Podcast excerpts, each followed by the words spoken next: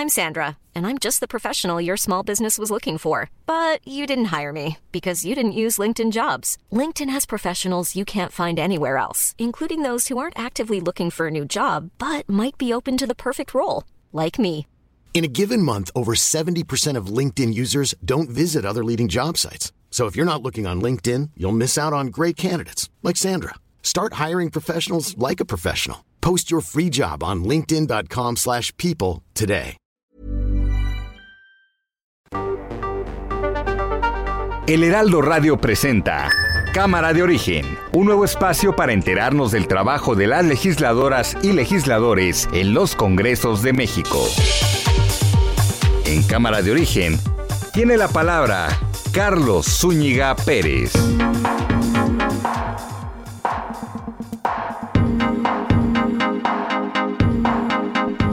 Gracias, gracias por acompañarnos. Buenas tardes. Miércoles 4 de agosto de 2021. Esto es Cámara de Origen. Les saluda Carlos Zúñiga Pérez.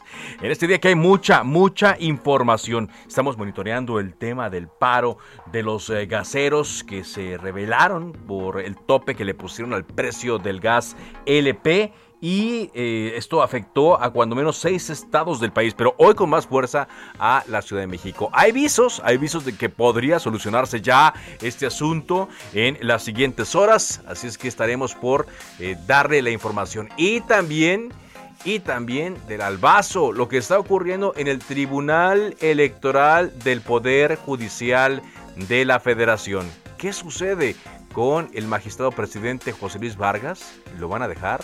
Lo van a quitar. En un momento toda la información.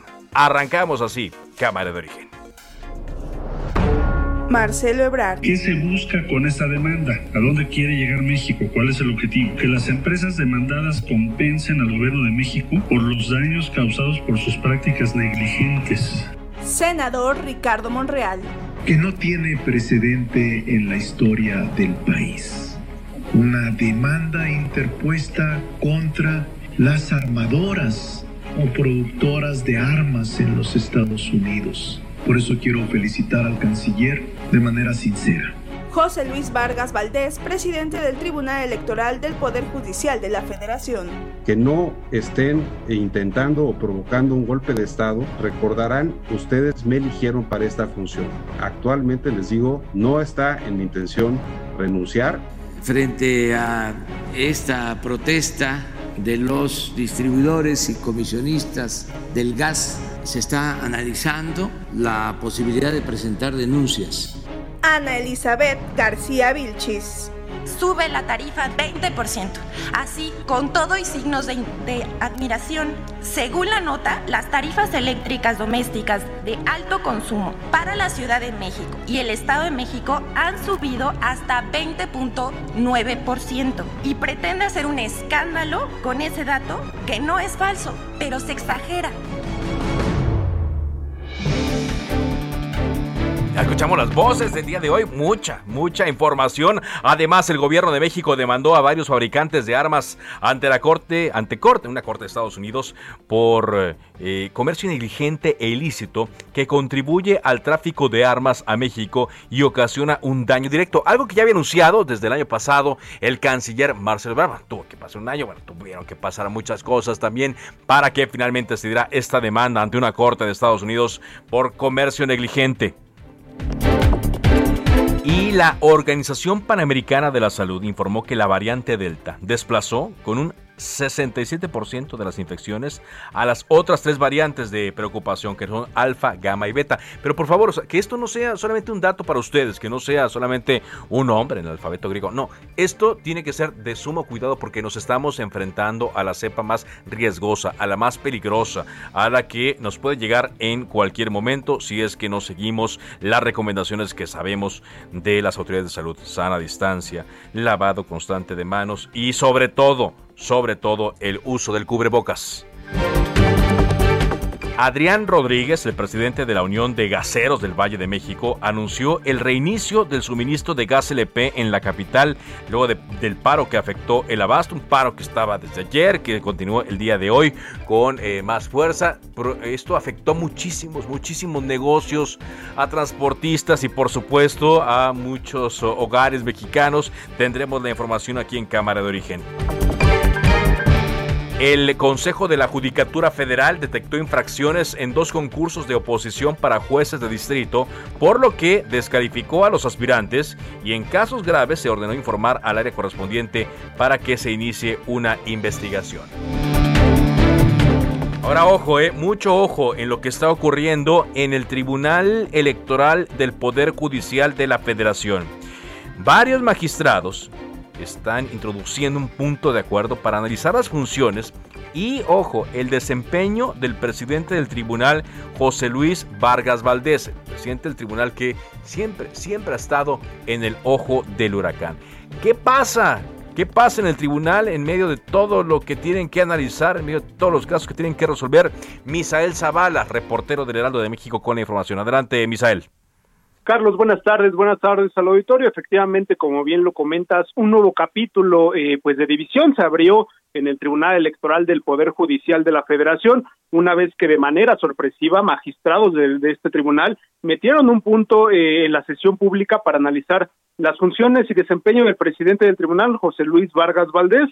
Esto ocurrió al inicio de la sesión, donde pues se había leído la orden del día y bueno, se habían enlistado 54 puntos, es decir, 50, 54 juicios o casos que se deberían de analizar, pero el magistrado Felipe de la Mata Pizaña eh, levantó la mano y bueno, tomó la palabra para pedir que se integre pues este punto eh, de la discordia en la orden del día y vamos a escuchar cómo lo dijo el magistrado Felipe de la Mata Pizaña.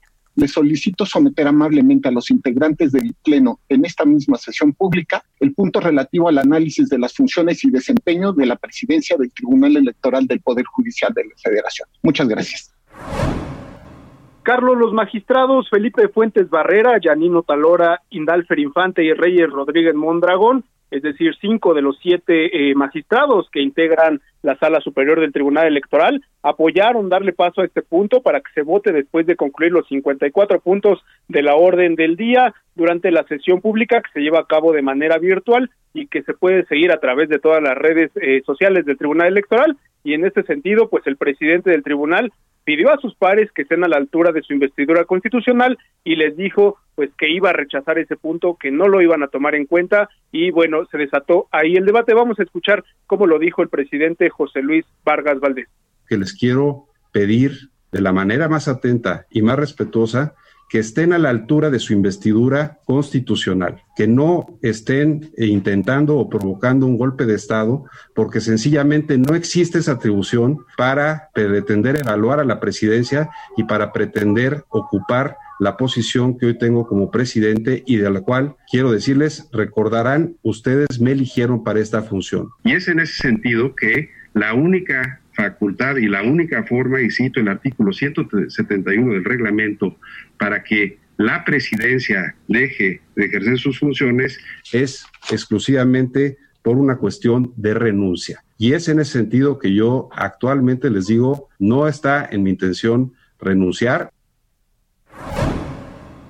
Carlos, la única magistrada que defendió al eh, presidente del Tribunal Electoral fue Mónica Soto, quien dijo pues que no sabía de este punto, eh, que lo metieron de manera sorpresiva, que debían de analizarlo y que no se metieran puntos, eh, pues que no estarían, digamos, ya consensuados entre todos los magistrados de la sala superior. Y bueno, después de este debate que duró alrededor de 50 minutos, el presidente del Tribunal Electoral, José Luis Vargas Valdés, decidió suspender la sesión. Hasta este momento eh, se ha mantenido suspendida y hace unos minutos, Carlos, la magistrada Janino Talora Malasis informó a través de sus redes sociales que se reanudará eh, la sesión en cualquier momento, pero pues eh, sin la presencia de José Luis Vargas Valdés ah. o al menos sin su acuerdo, ya un acuerdo previo, no lo hay todavía. incluso emitió un pronunciamiento la, la magistrada Janino Talora y dijo, bueno, que van a dar paso a esta sesión pública y puso ahí algunos links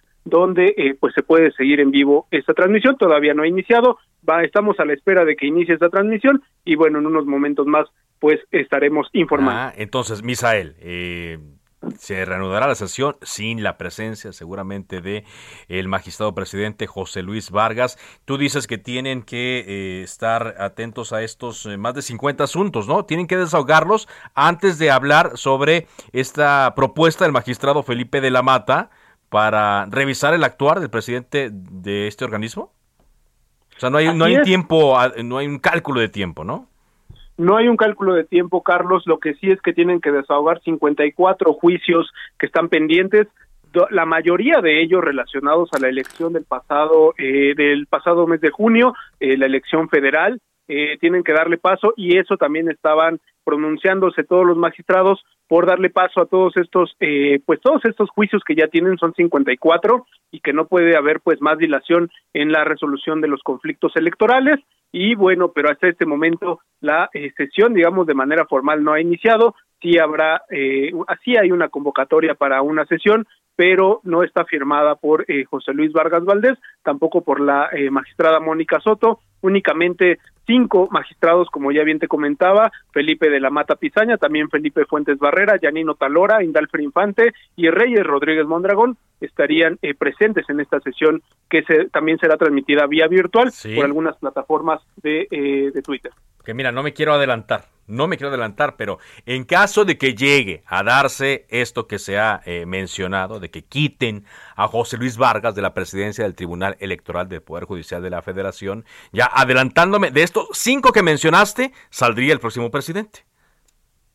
Sí, efectivamente, Carlos, eh, lo que estaba defendiendo por ahí el presidente magistrado eh, del tribunal es que pues no puede haber renuncia o no puede haber más bien eh, pues una sustitución del presidente del tribunal porque este cargo bueno dice que no puede ser renunciado eh, no puede ser eh, votado para la renuncia sino que únicamente puede a mutuo propio el presidente dejar este cargo y así pues estarían dando pues un relevo en esta en este tribunal electoral del poder judicial de la Federación. Pero vamos a ver cómo se desarrolla en los próximos minutos qué es lo que definen todos los los magistrados si se, si se revisan los 54 puntos y posteriormente se revisa este punto que está pidiendo pues en, en el análisis de toda esta eh, actuación del presidente eh, del Tribunal Electoral del Poder Judicial de la Federación. Bueno, ya también eh, otro magistrado, Felipe Fuentes Barrera, adelantó que se va a reiniciar la sesión en cualquier momento. Estamos al aire, Misal, hasta las 5 de la tarde. Gracias por la información. Cualquier cosa, estamos contigo.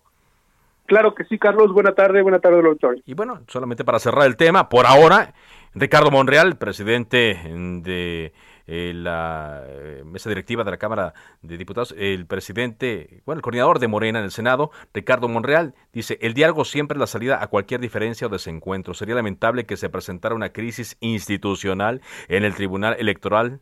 El país necesita instituciones sólidas y autónomas, dice Ricardo Monreal Ávila atentos a lo que ocurra por ahí. Bueno, pues eh, finalmente, cambiando de tema, cuando son las 4 de la tarde con 12 minutos, tiempo del centro de México, ayer la primera comisión de gobernación y puntos constitucionales, además de justicia, de la comisión permanente, aprobó el dictamen sobre el desafuero de los diputados federales Benjamín Saúl Huerta, de Morena, acusado de abuso sexual, y de Mauricio Toledo, del PT, acusado de enriquecimiento ilícito. También el caso del fiscal de Morelos, Uriel Carmona. Está con nosotros el eh, senador Manuel Añorbe, presidente de la Comisión de Estudios Legislativos del Senado de la República. ¿Qué tal, senador? ¿Cómo está? Muy buenas tardes. Carlos, muy buenas tardes. Te saludo con mucho afecto a ti, a todo tu auditorio y como siempre a tus órdenes. Gracias. Entiendo que usted, eh, senador, por una razón que nos gustaría explicar al auditorio de Cámara de Origen aquí en Heraldo eh, Radio, votó en contra del documento que se preparó para discutir el desafuero. ¿De qué, ¿De qué se trata, senador? Sí, Carlos, déjame explicártelo, porque no solamente voté yo, también votó el senador Noel Castañón. Sí. Déjame explicártelo. Hace un mes, pues ya falta poco para que esto sea un mes, cuando se hizo el primer dictamen en la comisión, el cual ya, ya la señalaste, la primera comisión de la permanente, la cual yo soy secretario de esta comisión, venía el dictamen del juicio de procedencia o el desafuero, para que lo pueda entender sobre todo tu amplísimo auditorio. Nosotros insistimos y seguimos insistiendo que dividan el dictamen. Deja darte la razón de por qué voté en contra y la primera vez en abstención. Les dijimos que parece plan con maña. Ajá. Si bien en el mismo dictamen el tema de Herrera, de Toledo y del fiscal de Morelos, es plan con maña, no parece. Y deja darte una explicación técnica, jurídica, no política. Nadie, te lo juro, en su sano juicio va a poder estar defendiendo a Herrera, que está acusado de violación de menores, abuso de menores, perdón, o Toledo. Pero está el tema del fiscal de Morelos en el mismo dictamen y nos hemos insistido, nos hemos, a ver, eh, agotado en la discusión porque este dictamen ya ha pasado al pleno de la comisión permanente y ahí las votaciones no han favorecido este dictamen porque el fiscal de Morelos tiene un amparo definitivo, Carlos. Y si tú votas en el mismo dictamen al fiscal de Morelos, como al diputado Herrera, como al diputado Toledo, caes en desacatos con consecuencias penales. Con consecuencias penales, es decir, si se votan los tres juntos en un mismo documento. Pues es un despropósito. O sea, es no querer que las cosas salgan. ¿Sí me explico? Sí, sí, sí. Eso ¿Qué es, lo que... ¿Es una trampa que, que, pusieron los legisladores de pues Morena? ¿O de qué se pues trata, senador? Pues pareciera, ¿no? O mucho se le parece. A ver, ¿qué es lo que hemos venido pidiendo? Noé Castañón y yo y otros legisladores. Que dividan el dictamen, que hagan tres, ¿no? Uno con el fiscal de Morelos, otro con el diputado Toledo, otro con el diputado Herrera. Sí. Y por supuesto que mi votación sería clarísima en el caso de Herrera, obviamente para que se lleve el juicio eh, de procedencia, el desafuero, Toledo, y votaría este, a favor en estos dos últimos y en contra del fiscal de Morelos, porque nadie quiere meterse una, en una bronca con el Poder Judicial Federal. Es un amparo definitivo donde nos prohíbe a nosotros intervenir hasta que este juicio se agote. O sea, vamos, eh, esa es la razón de mi molestia y de mi voto, porque yo había votado una abstención en anteriores ocasiones, pues esta es la tercera vez que lo vamos a presentar al Pleno y volví a insistir junto con el senador Noé Castañón de Movimiento Ciudadano para que dividieran el dictamen, ya que lo, este, este, es un tema del Senado de la República. El otro tema, que también no sé por qué lo mete, como creo yo que para hacer un masacote, ¿no? Y déjame decirte por qué, el tema de, de la nueva ley de juicio de Juicio político, ajá. Que tiene 10 días que se presentó, Carlos o sea, en la permanente se envió a Cámara de Diputados como Cámara de Origen y de repente aparece con, por arte de magia dentro de un dictamen que no dividen y obviamente pues algo que ni siquiera está eh, en los consensos, que, que como lo dice mi amigo Ricardo Monreal, que se requieren en las fuerzas políticas, de, simplemente se pone en la agenda y se incluye en este dictamen. Y bueno, pues si no hay consensos en eso, que sería lo menos grave. Vamos a pensar como, como abogado que soy, que se pueden lograr los consensos y que se convoque a la comisión respectiva en Cámara de Diputados, pero eso más el tema que no divide en el dictamen, pues obviamente pareciera ser que en la sesión que tenemos el lunes 9, pues muchísimos legisladores van a nuevamente argumentar el tema el desacato para no votar a favor. Ah, entonces, o sea, a ver, ahí me quería detener para que nuestro público lo entienda bien, senador, estoy con el senador Prima Manuel Añorbe, porque bueno, esto, o sea, sí se aprueba que haya una sesión el próximo lunes, ¿no? Eh, una sesión en la Cámara de Diputados únicamente. No, no, no, no. O, en la comisión, sería la permanente. Sí, lo que ayer se, se aprobó fue porque existe eh, confusión y es normal, nadie tiene por qué conocer a detalle la vida parlamentaria, ¿no? Por eso déjame ser más claro. Ayer lo que lo que se convocó, donde sesionamos, es la primera comisión de la permanente. La permanente son tres comisiones. Sí, así es. Esta es la primera, la cual yo soy integrante. La votación que hoy es pública, y que además yo di postura en mi Twitter desde ayer del porqué de mi voto, esa comisión pasa el dictamen a el pleno presencial de los 37 miembros, diputados y senadores de la comisión permanente que sesionamos el lunes. ¿Quién me explicó? Sí. Ese dictamen se tiene que discutir y votar en la comisión permanente. Pero no es la primera vez, vamos por la tercera ocasión. Y entonces lo que volvemos a argumentar, lo que respetamos la ley y no nos queremos meter en, en un problema legal, es por qué no se dividió el dictamen en tres partes. Uno por el fiscal de Morelos, otro para el caso de Mauricio Toledo y el otro del diputado Herrera. Eso es lo lógico, Carlos. Claro, claro. Para que entonces nadie tenga un pretexto para no votar el extraordinario. ¿Sí me explico? Sí, claro, porque en este caso ya, ya no sería un pretexto, sería eh, un, un, riesgo de, violar la ley por el tema del fiscal de Morelos, eh, Uriel Carmona Gándara. Que tiene un amparo definitivo. Ajá.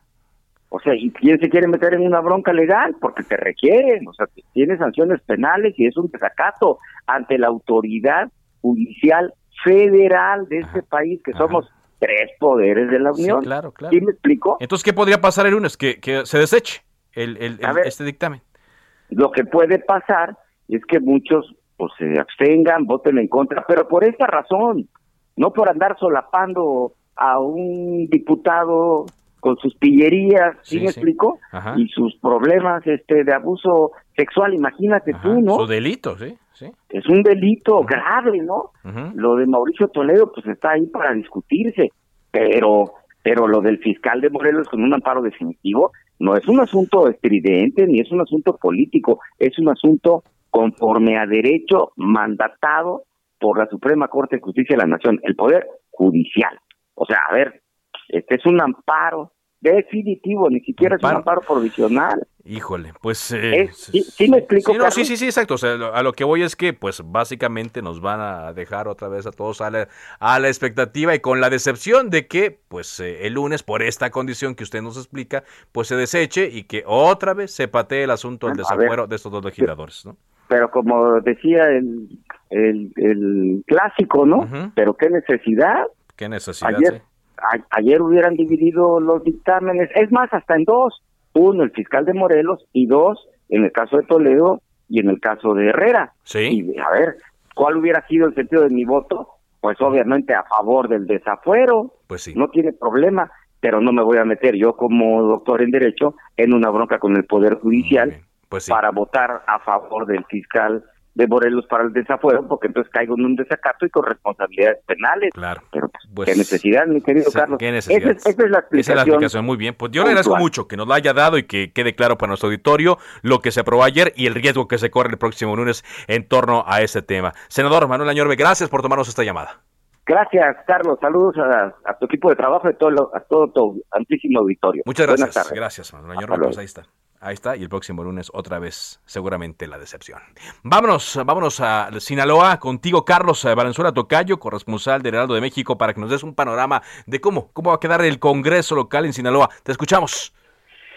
¿Qué tal? Muy buenas tardes, Tocayo. Un saludo desde Culiacán, Sinaloa. Te informo que la próxima legislatura que se instalará el próximo primero de octubre Morena contará con 22 diputados locales de 40 que conforman la legislatura estatal, uno menos de los que tiene actualmente. La otra mitad de las curules serán ocupadas, ocho por el partido sinaloense, que fue en alianza con los morenistas en ese proceso electoral local, lo que les permite tener en conjunto una mayoría calificada que se logra con 27 legisladores. El PRI volverá a tener un grupo parlamentario de ocho miembros, siete de ellos llegarán por la vía de representación proporcional y solamente uno por mayoría relativo, que fue el distrito número seis, que ganaron con escasos, escasos votos de diferencia. El Partido de Acción Nacional conservará sus dos curules que en estos momentos también ocupa, mientras que el PT solamente tendrá un diputado local, actualmente tiene cinco legisladores, y Movimiento Ciudadano también tendrá un diputado, volverá a tener representación en el Congreso del Estado luego de varias legislaturas de permanecer sin registro estatal. Hoy logró apenas el registro y, logró colar a un diputado. Actualmente Morena tiene la mayoría en el Congreso con 21 diputados, es decir, le resta un legislador eh, de una legislatura a otra. Bueno, pues interesante entonces eh, para cuando se ¿Cuándo me dices que sea el cambio? El primero de octubre es la instalación, esta legislatura actualmente termina el 30 de septiembre y el primero de octubre inicia la nueva legislatura y un mes después es la instalación, la toma de protesta del próximo gobernador Rubén Rocha Moya. Rubén Rocha Moya de Morena, así es. Carlos Valenzuela, gracias por este reporte. Muy buenas tardes, un saludo. Buenas tardes. Ha reanudado ya la sesión en el Tribunal Electoral del Poder Judicial de la Federación. Hay seis magistrados eh, presentes. No está el, diputado de, corrijo, no está el eh, magistrado presidente José Luis Vargas ni la magistrada Mónica Soto atentos a lo que ocurre en el Tribunal Electoral del Poder Judicial de la Federación. Están resolviendo los asuntos pendientes, nos decían, eran más de 50, nos decía Misael Zavala, y después discutirán el trabajo del magistrado presidente. Vamos a una pausa y seguimos con más en Cámara de Origen a través de Heraldo Radio.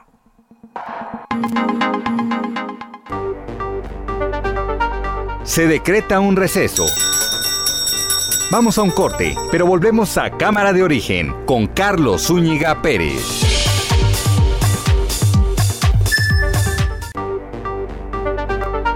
Se reanuda la sesión. Volvemos a Cámara de Origen con Carlos Zúñiga Pérez.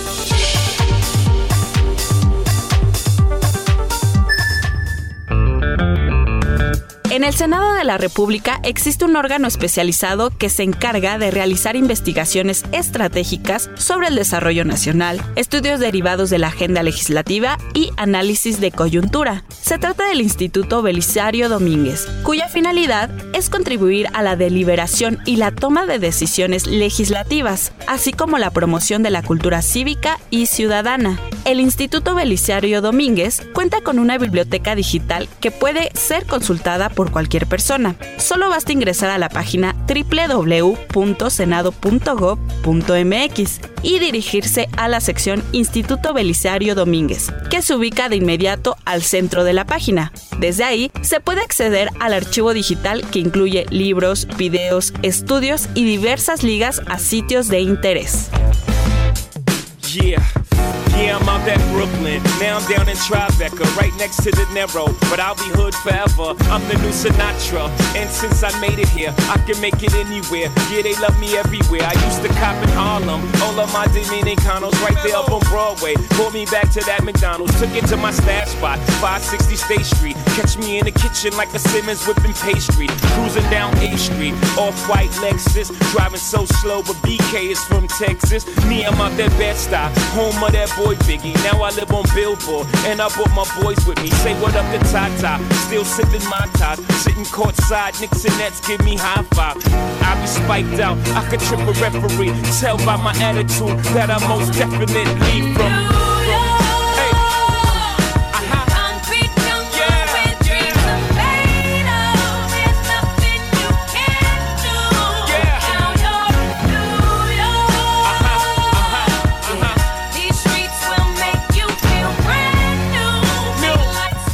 Kiss, Empire State of Mind, esta canción. Y por cierto, hay un escándalo allá en Nueva York porque el eh, gobernador Andrew Cuomo, que tiene muchas acusaciones de abuso sexual, eh, pues eh, ya recibió la petición del presidente Joe Biden de que deje el cargo para que enfrente estas acusaciones las cosas que se ven en este tiempo. Vamos recibiendo una información de última hora también aquí en Cámara de Origen. Les saluda Carlos Zúñiga Pérez. Estamos en Heraldo Radio, 4 de la tarde con 32 minutos tiempo del centro de México. Y todo indica que el gobierno de la Gran Bretaña, el gobierno británico, va a incluir a México en la lista de países en rojo para poder viajar a su país. ¿Qué significa que pues prácticamente se impedirá la entrada de mexicanos eh, a Reino Unido se une junto a Georgia, junto a Mayotte y a, pues básicamente estas naciones y México será movido a la lista de color rojo en cuanto a la vacunación doméstica y eh, para salvaguardar a los em, habitantes de este país. Por ejemplo, yo leí hace rato que España estaba en otro color que tienen ahí, el color ámbar, y el turismo español iba a respirar, porque esto significaba que podían los eh, españoles viajar a Reino Unido siempre y cuando estén vacunados y vuelvan a España y no tienen que hacer cuarentena, pero los mexicanos seguramente sí tendrán que hacer cuarentena si es que el eh, gobierno británico confirma esta información, que prácticamente ya está, de que incluye a México en una lista en color rojo. Color rojo. Bueno, avanzamos en la información. Los diputados de Baja California rindieron protesta de ley el día primero de agosto y en la sesión de instalación se eligió por votación al diputado Juan Manuel Molina García para presidir la mesa directiva del primer periodo ordinario de sesiones que comprende desde el primero de agosto al último día de noviembre de este año. Está con nosotros Juan Manuel García, Juan Manuel Molina García, diputado de Morena y presidente de la mesa directiva del Congreso de Baja California. ¿Qué tal, diputado? ¿Cómo está? Bien, bien. Eh, saludándote a ti y a toda tu audiencia. Gracias por el espacio y a tus órdenes. Pues se van estrenando. La anterior legislatura, diputado, fue muy polémica con muchas leyes que estuvieron discutiéndose y que trascendieron el ámbito estatal, incluso acá a nivel nacional se estuvo moviendo, ¿no? Que si la ley Bonilla y luego recientemente el asunto del agua. Eh, ¿Cómo, ¿Cómo vislumbran ustedes eh, el panorama en medio de el cambio que habrá también en cuanto al ejecutivo allá en Baja California, diputado? Bueno, pues eh, primero que nada comentarte de que pues la la llamada ley Bonilla no fue una, una ley de la legislatura 23 que acaba de fue de la legislatura 22 de mayoría. Eh, tu servidor este estoy aquí este como resultado de la elección consecutiva y me tocó participar en la 23 también. Sí. Entonces por eso tengo la noción precisa de que esa pues la llamada ley Bonilla no fue una ley que expedimos nosotros en la 23 cuando llegamos ya estaba expedida. Y el y el tema del agua, pues sí, sí es un tema, pues a, este momento inclusive todavía polémico se dice, digo, no he visto los documentos, se dice que los ayuntamientos este, plantearon controversias constitucionales ante la Suprema Corte de Justicia de la Nación por este tema, entonces eh, eh, al menos tu servidor que estuve en la sesión eh, del miércoles 28, en donde esta, eh, esta se analizó. Yo no pertenecía a la Comisión de Energía y Recursos Hidráulicos, pero obviamente sí al Pleno, pues yo no, yo no apoyé esta, esta iniciativa por, sobre todo por los tiempos, pero principalmente pues mi argumento fue de que los cabildos, los ayuntamientos del estado de Baja California no fueron llamados a la sesión de la Comisión de Energía mm, ah, porque la ley orgánica establece que deben de llamárseles cinco días de anticipación con entrega de documentos antecedentes. Y pues tema es un tema trascendente. Yo estoy a favor del 115 y el 115 de la Constitución Federal dice que los ayuntamientos serán los responsables del agua potable y alcantarillado. Eh, y Morena, eh, o sea, está a favor este, en términos generales de que esto suceda, pero obviamente aquí en Baja California, pues hay muchas situaciones como, como los créditos contratados para obras. Nomás te hablaría de uno, un, contrato que hizo, este, que autorizó la legislatura 22, este, una asociación público-privada establecen eh, una autorización del Congreso del Estado obras de pluvial en el municipio de Mexicali, obras de una potabilizadora en el municipio de Tecate, obras de una desaladora en el municipio de Rosarito, otras obras este, de otra desaladora en Ensenada y otras obras en Tijuana. Entonces, ¿cómo vas a, cómo se van a dividir este, esos, esas obligaciones por municipio, porque municipios están respaldadas por participaciones federales correspondientes al Estado. Entonces, eh, básicamente tienes que decidir cuáles son los pasivos que le corresponden a cada uno y la división de estos y el impacto presupuestal que pueda tener para los municipios, pues es de análisis. Entonces, ¿Sí? Eh, era, complicado. Yo estoy a favor de que se llegue ese momento. La gobernadora electa lo manifestó hace poco. Ajá o los procesos este, deben de ser tomados con, con mayor anticipación. El Ejecutivo del Estado, el ingeniero Jaime Bonilla, sí lo planteó dentro de sus 100 propuestas este, de campaña y este, integra su programa de gobierno, este, pero de eso ya lo sabíamos, pero lo que tenía a la fecha de la sesión, pues era la documentación, la información eh, financiera, y de recurso y capital humano y una serie de cosas. Ok, entonces todavía está, está por verse. Estoy platicando con el diputado de Morena, Juan Manuel Molina García, presidente de la mesa directiva del Congreso de Baja California. Sin embargo, creo que lo que sí le va a, tocar a esta nueva legislatura es el tema de posible ampliación del cargo del fiscal, del mandato del fiscal de Baja California. ¿Esto sí lo van a tratar ustedes, diputado? Pues hay una iniciativa presentada y hay este eh, un análisis en la Comisión de Gobernación, no hay, eh, pues tendrá que analizarse, tendrá que verse.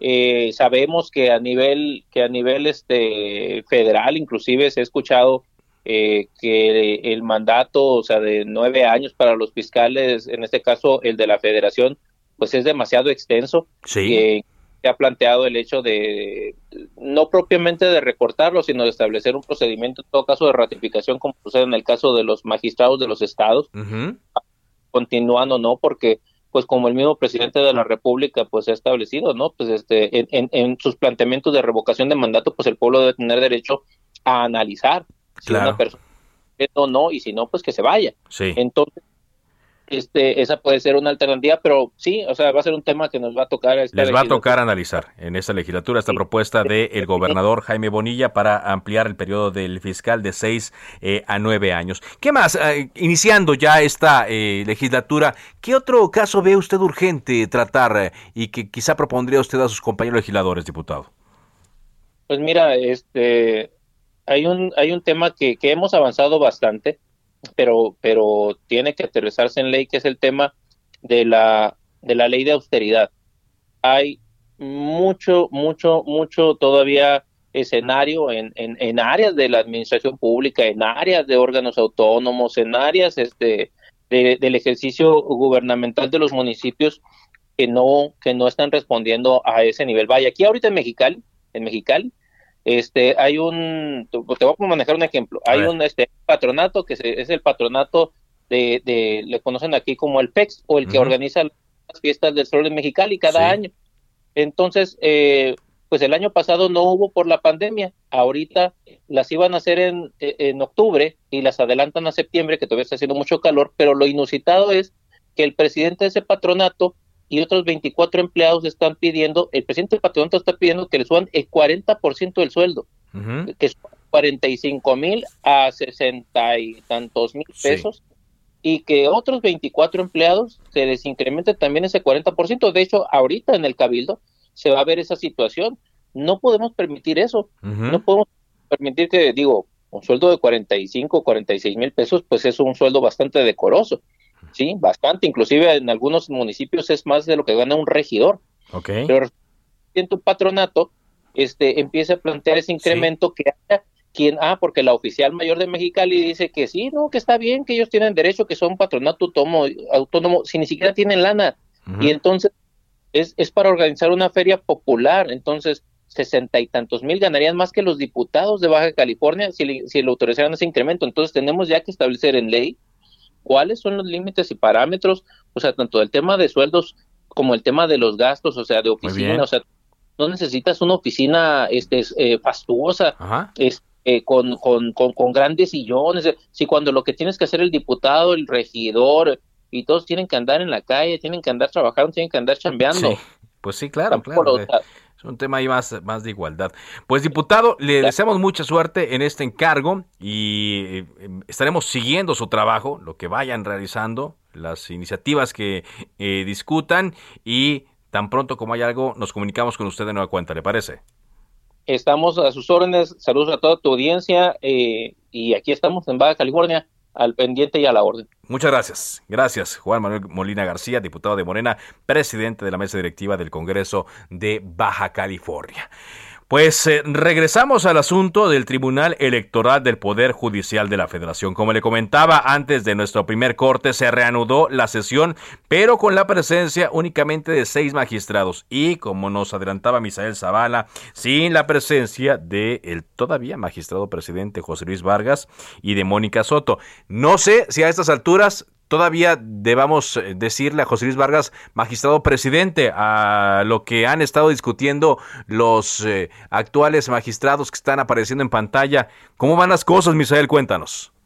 Efectivamente, Carlos, como bien lo comentas, pues todavía no se vota esta resolución que piden eh, los cinco magistrados que están presentes en esta sesión virtual de la Sala Superior del Tribunal Corrijo, si son cinco, son cinco, así es, está otra persona ahí. son cinco, eh, únicamente falta Mónica Soto y José Luis Vargas, quien todavía podría decirse es el presidente del Tribunal Electoral, pero en este momento pues se está debatiendo esta situación de, bueno, eh, pues ordenar una moción de censura hacia el eh, hacia Vargas Valdés para que deje de ser presidente del Tribunal Electoral del Poder Judicial de la Federación. Los magistrados eh, hasta este momento pues han enumerado varias irregularidades por parte eh, pues de la gestión de Vargas Valdés, por ejemplo, que hace una semana llamó, eh, Carlos calificó, calificó a estos cinco integrantes como una manada, aunque él había dicho que no.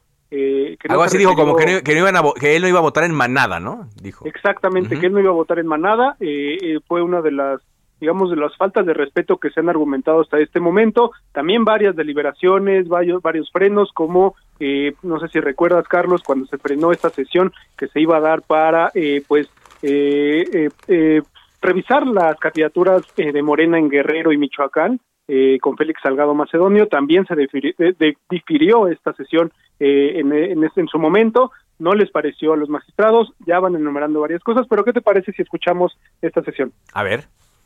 Públicas y al respeto en la conducción de las sesiones. Estos hechos, además de violentar diversas disposiciones reglamentarias y legales, también es contrario a lo establecido por los códigos de ética relativos al actuar de las y los juzgadores.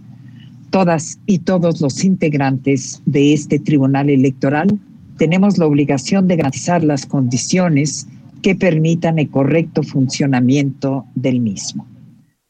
Carlos, pues así es como va esta sesión. Eh, en unos minutos más estaría conociendo ya la resolución que estarían tomando y los magistrados pues están escudando en este artículo 12 de eh, pues el reglamento interno del Tribunal Electoral del Poder Judicial de la Federación, que a la letra dice que en caso de que la persona titular de la presidencia se ausente durante el desarrollo de una sesión, la presidirá él o la magistrada de la sala superior de mayor antigüedad en el cargo o en su caso quien tenga mayor edad de quienes estén presentes en la sesión de resolución. En este caso, Yanino Talora es la eh, magistrada decana y eh, pues está asumiendo, digamos, la conducción de la, de la sesión. Vamos a ver en unos minutos más qué deciden ya los magistrados. Bueno, estaban votando entonces eh, dos cosas. primero, adelantaron la discusión porque nos eh, eh, dijiste que era lo último que iban a discutir después de cincuenta y tantos temas y ahora es el primero y Janine Otálora se presenta o es presentada o inicia esta sesión, reanuda esta sesión como presidenta por Ministerio de Ley. Es así el término que utilizó. Sí, efectivamente, Carlos, ese es el término que, ha utilizado la magistrada y bueno, en este momento pues estaría desarrollando. Eh, ya todos los cinco magistrados eh, desde hace varias semanas, varios meses han mostrado pues eh, pues varias eh, varias inconformidades contra Vargas Valdés, el magistrado presidente, por pues diversas situaciones. Varias veces han enviado algunas cartas que bueno también en estos momentos dicen que pues no han recibido respuesta personal por parte del magistrado. El magistrado, ha, según los magistrados, los cinco magistrados, ha pues cerrado esta comunicación y bueno, también es una parte importante para que ellos pues estén en este momento realizando esta sesión donde pues estaría dando eh, pues la remoción prácticamente de Vargas Valdés como presidente del Tribunal Electoral. Uy, muy interesante este tema. Gracias, muchas gracias Misael, estamos atentos. Gracias.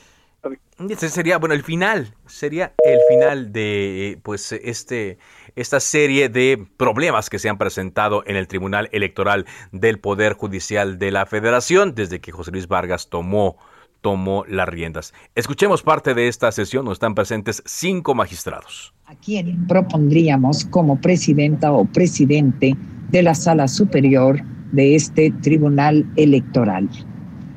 Magistrado Felipe de la Mata Pizaña. Gracias, Presidenta. Toda vez de la remoción que ha sido acordada, me permito proponer como presidente del Tribunal Electoral al magistrado Reyes Rodríguez Mondragón.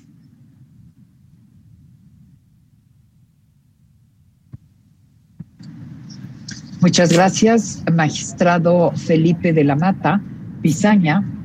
Eh, si el magistrado Reyes Rodríguez Mondragón no tiene oposición a esta propuesta, entonces le solicitaría al secretario, primero que nos diga el magistrado Rodríguez Mondragón,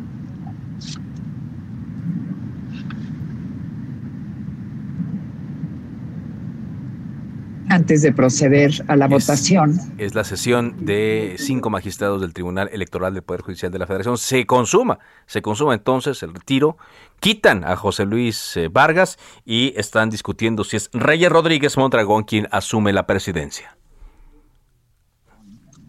Un gusto, magistrada presidenta. Magistrado Felipe de la Mata Pizaña. Por la elección del magistrado Reyes Rodríguez Mondragón como presidente de este tribunal. Magistrado Felipe Alfredo Fuentes Barrera. Por la elección del magistrado Reyes Rodríguez Mondragón como presidente de este tribunal. Magistrado Indalfer Infante González. A favor de la elección del magistrado Reyes Rodríguez Mondragón. Magistrado Reyes Rodríguez Mondragón. Agradezco su consideración. De acuerdo. Magistrada Presidenta Yanino Talora Malasis. A favor, con la propuesta.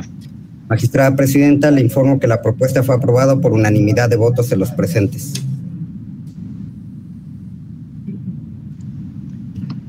En consecuencia, el magistrado Reyes Rodríguez Mondragón será el presidente de la Sala Superior del Tribunal Electoral del Poder Judicial de la Federación a partir del día de hoy, 4 de bueno, agosto. ahí está, usted lo escuchó aquí en vivo y en directo en Cámara de Origen a través de Heraldo Radio. Se consuma la destitución de José Luis Vargas como presidente del Tribunal Electoral del Poder Judicial de la Federación y usted escuchó aquí cómo los cinco magistrados presentes en esta sesión eligen a Reyes Rodríguez Mondragón como su presidente, el presidente de la Sala Superior. ¿Qué cosas, qué cosas aquí en el tribunal?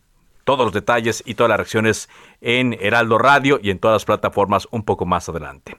Bueno, tras revisar y modificar la asignación de tres diputaciones plurinominales que fueron impugnadas, el Tribunal Electoral de la Ciudad de México integró la próxima legislatura del Congreso local con 33 mujeres y 33 hombres. Paridad de género. Agradezco mucho que esté con nosotros Gonzalo Espina, diputado local electo del PAN en la Ciudad de México. ¿Qué tal, diputado? ¿Cómo está? Buenas tardes. ¿Qué tal? Buenas tardes, buenas tardes a todos, a tus órdenes. Pues paridad completa en eh, la próxima legislatura. ¿Cómo lo ve eso, diputado? correcto. Pues mira, yo creo que esto es muy valioso dado lo que se ha venido manejando todos estos años y pues sí, efectivamente, como tú nombrabas, ayer eh, hubo una resolución en donde eh, se hizo un ajuste a unas plurinominales y precisamente el próximo Congreso de la Ciudad de México que entraremos en funciones el primero de septiembre quedó una paridad total de 33 hombres y 33 mujeres. 33 hombres y 33 mujeres. ¿Cómo, ¿Cómo ve que vaya a funcionar el Congreso? ¿Cómo, cómo eh, por esta ocasión esta legislatura podría ser un ejemplo, un punto de partida? Pues mira, eh, nosotros como fracción, como grupo parlamentario de Acción Nacional, estamos abiertos a querer caminar hacia los temas que la ciudadanía le convengan de la mano con el Ejecutivo. Eh, se han tenido, creo, entendido algunas reuniones con el secretario de Gobierno recién nombrado a través de nuestro coordinador, eh, Cristian von Rorich, y parece que van avanzando las cosas. Nosotros pues queremos ser una oposición responsable, una oposición que no a todo va a decir que no, pero también que va a tener la mano para construir las mejores leyes para la ciudad, la ciudad que todos merecemos. Sí, así es. Y, bueno, eh, se había dado allí pues eh, una serie de movimientos. Al final, después con el Tribunal Electoral se, se determina esto. Eh, ¿Cuándo inician ustedes la nueva legislatura, diputado? ¿Perdón? ¿Cuándo inician la nueva legislatura? El primero de septiembre tomaríamos protestas previamente Dios. El Así día primero de septiembre. Igual que la federal, es correcto. ¿Cuál sería, a, a su juicio, cuáles serían los temas más importantes a tratar con base en todo lo que estamos viendo? Pues mira, eh, los temas más de prioridad de la Ciudad de México pues es el agua, la seguridad, el tema del metro, el desarrollo inmobiliario. Esos son los temas que son ahorita prioritarios para la agenda del Partido Acción Nacional. Esos son los temas también de interés de la ciudadanía y pues hay que temas que vamos a tener que entrarles de forma y de fondo, de la mano, como te decía, con el Ejecutivo para resolver muchas cosas que están todavía ahí este, pendientes en el Congreso de la Ciudad de México.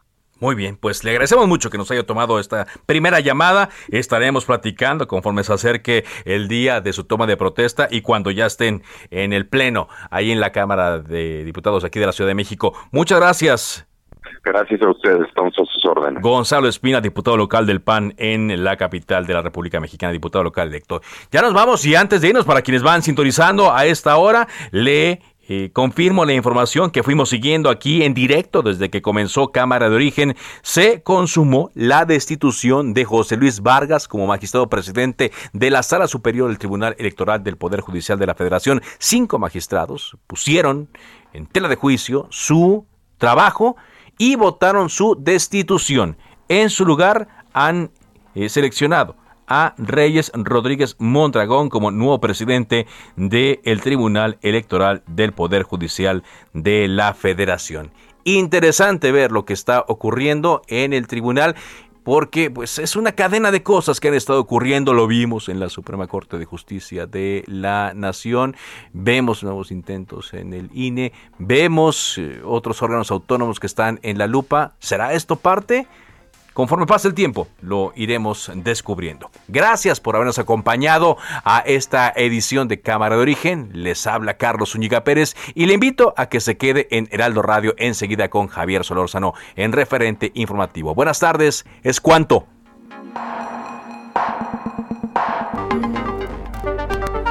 Se cita para el próximo programa. Cámara de Origen, a la misma hora, por las frecuencias de El Heraldo Radio.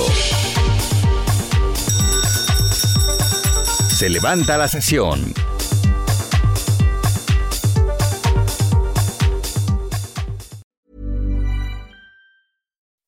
When you make decisions for your company, you look for the no-brainers. If you have a lot of mailing to do, stamps.com is the ultimate no-brainer. Use the stamps.com mobile app to mail everything you need to keep your business running with up to 89% off USPS and UPS. Make the same no-brainer decision as over 1 million other businesses with stamps.com. Use code program for a special offer. That's stamps.com, code program.